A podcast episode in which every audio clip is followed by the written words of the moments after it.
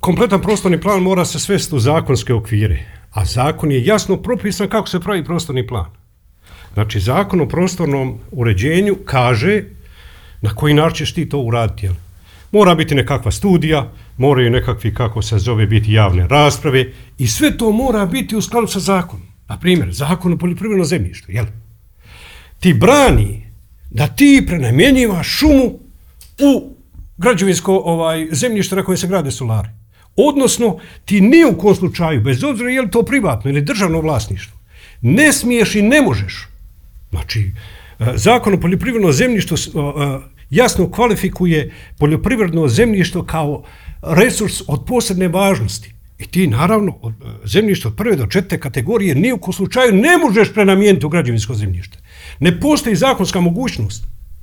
Znači, ja, I to je taj razlog, znači ja, zakon to jasno prepoznaje. Kako se mora očuvati to zemljište, jel? Poljoprivredno ili šumsko, za, za, za, i u ostalom to je životna okolina ljudi, jel?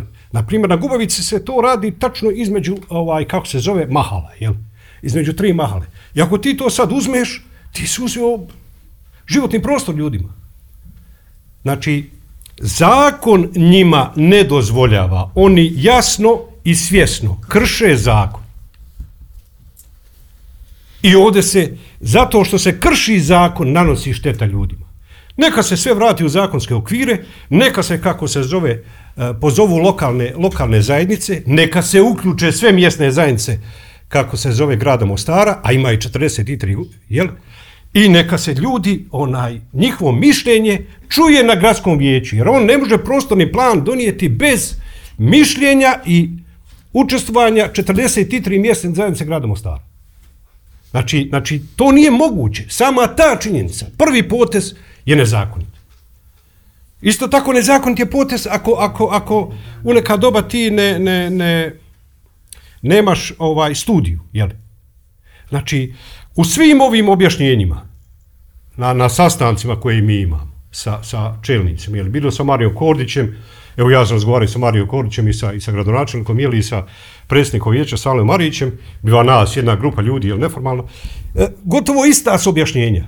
Niko nije znao šta se radilo 12. godine, niko nije poznavao, ne znam, nija te elektroenergetske objekte, niti smo mi znali o čemu se tu radu. Prostorne markice su stavljene u grublo, e, one zahvataju nekva područja na kojima se neće ni graditi, pa znači sve je napravljeno proizvodno.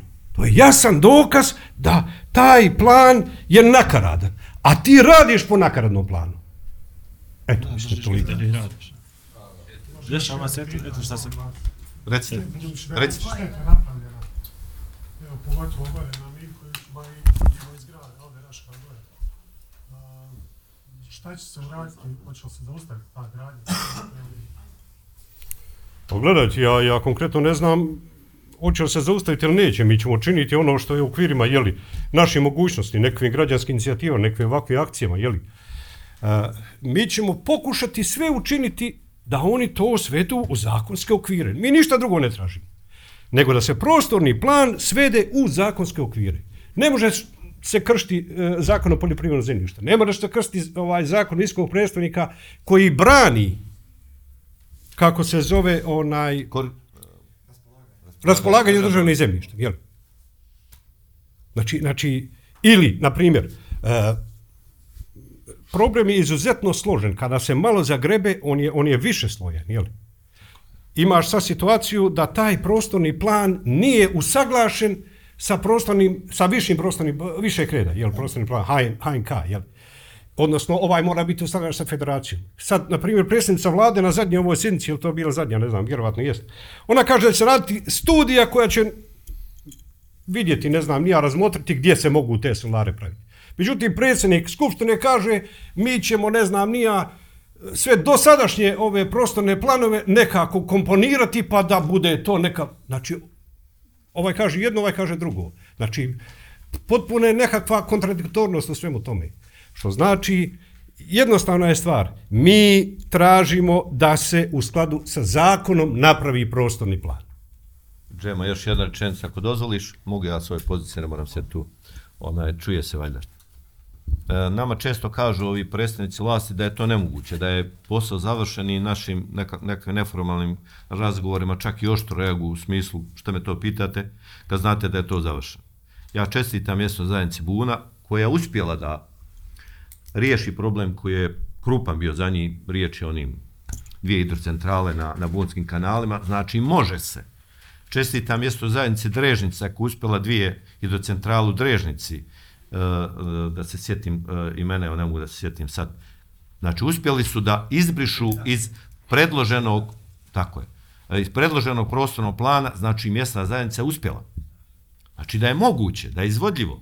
Samo pitanje kako, koliko će naš pritisak prema vlastima, gradskim, kantonalnim, uroditi plodom, koliko će on imati razumijevanja za nas koji mi njih biramo, koliko će imati razumijevanja za narod, a manje za investitore. Mi nismo protiv investitora, ali smo valja, narod se ovdje pitava. Pričam neko demokratija, sam postavio tamo pitanje, gdje je demokratija ovdje? Hoće li on biti gluhi, pa ćemo mi morati tražiti nekakve oštrije mjere, e, nekakve, ono što bi rekli, građanski neposlug.